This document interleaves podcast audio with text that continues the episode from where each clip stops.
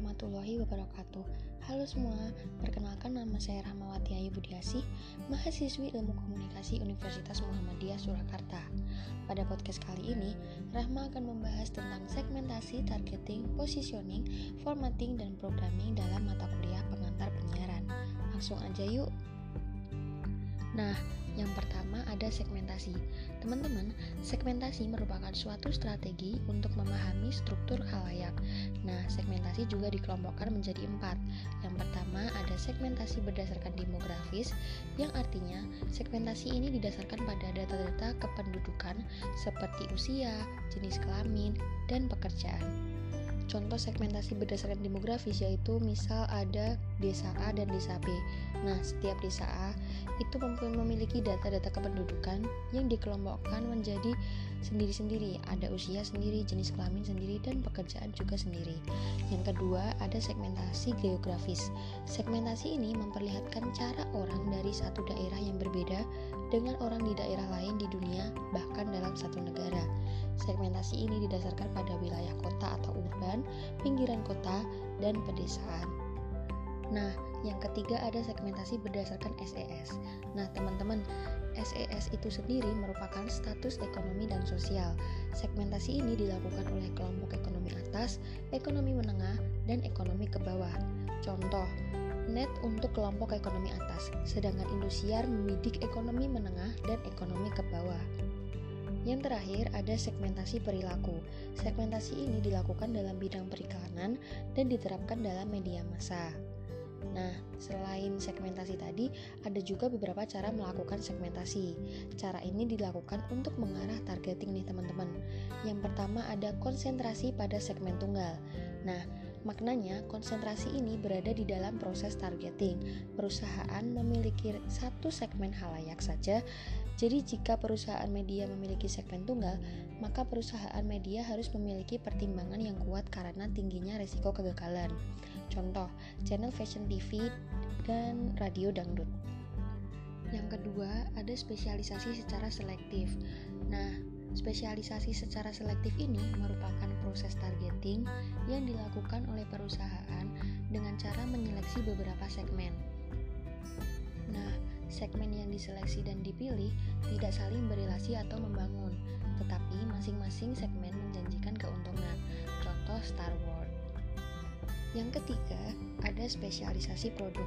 Nah, spesialisasi produk ini dilakukan dengan cara fokus pada produk tertentu yang bersifat khusus. Jadi, perusahaan melakukan pertimbangan targeting atas dasar membangun reputasi yang kuat. Contoh spesialisasi produk yaitu saluran televisi satelit nasional Geographic Channel atau NGC. Saluran ini memiliki reputasi di bidang tayangan yang berkaitan dengan alam. Nah, nggak hanya itu aja nih, ada juga spesialisasi market. Jadi, spesialisasi market ini dilakukan dengan proses di mana perusahaan berkonsentrasi melayani kebutuhan dalam kelompok segmen tertentu. Contoh, majalah yang ditujukan untuk penggemar klub sepak bola tertentu. Nah, ada juga jangkauan semua pasar. Jadi, jangkauan semua pasar ini diartikan sebagai e, cara yang dilakukan untuk menjangkau semua segmentasi yang ada. Contoh, televisi di Indonesia yang mayoritas berusaha menyasar semua kalayak. Nah, teman-teman, itulah ada lima cara yang dilakukan untuk mengarah targeting ada konsentrasi pada segmen tunggal, ada spesialisasi secara selektif, ada spesialisasi produk, ada spesialisasi market, dan juga ada jangkauan pasar. Nah, selanjutnya ada positioning. Nah, positioning itu merupakan gambaran atau deskripsi brand di benak audiens. Brand bisa berupa radio, televisi, dan format acara yang disiarkan. Contoh positioning yaitu MTV yang merupakan stasiun musik. Selanjutnya ada programming nih teman-teman. Jadi programming merupakan pengaturan penayangan program di stasiun TV atau radio dan pada umumnya pihak programming mengatur penayangan program TV atau radio cenderung pada minat penonton. Jadi, di dalam programming ini ada aturan-aturan dalam penayangan nih. Contohnya misal minat penonton di Indonesia itu terletak pada kartun nih. Nah, jadi dalam pihak itu sudah mengatur jadwal-jadwal penayangan yang memfokuskan pada minat penonton.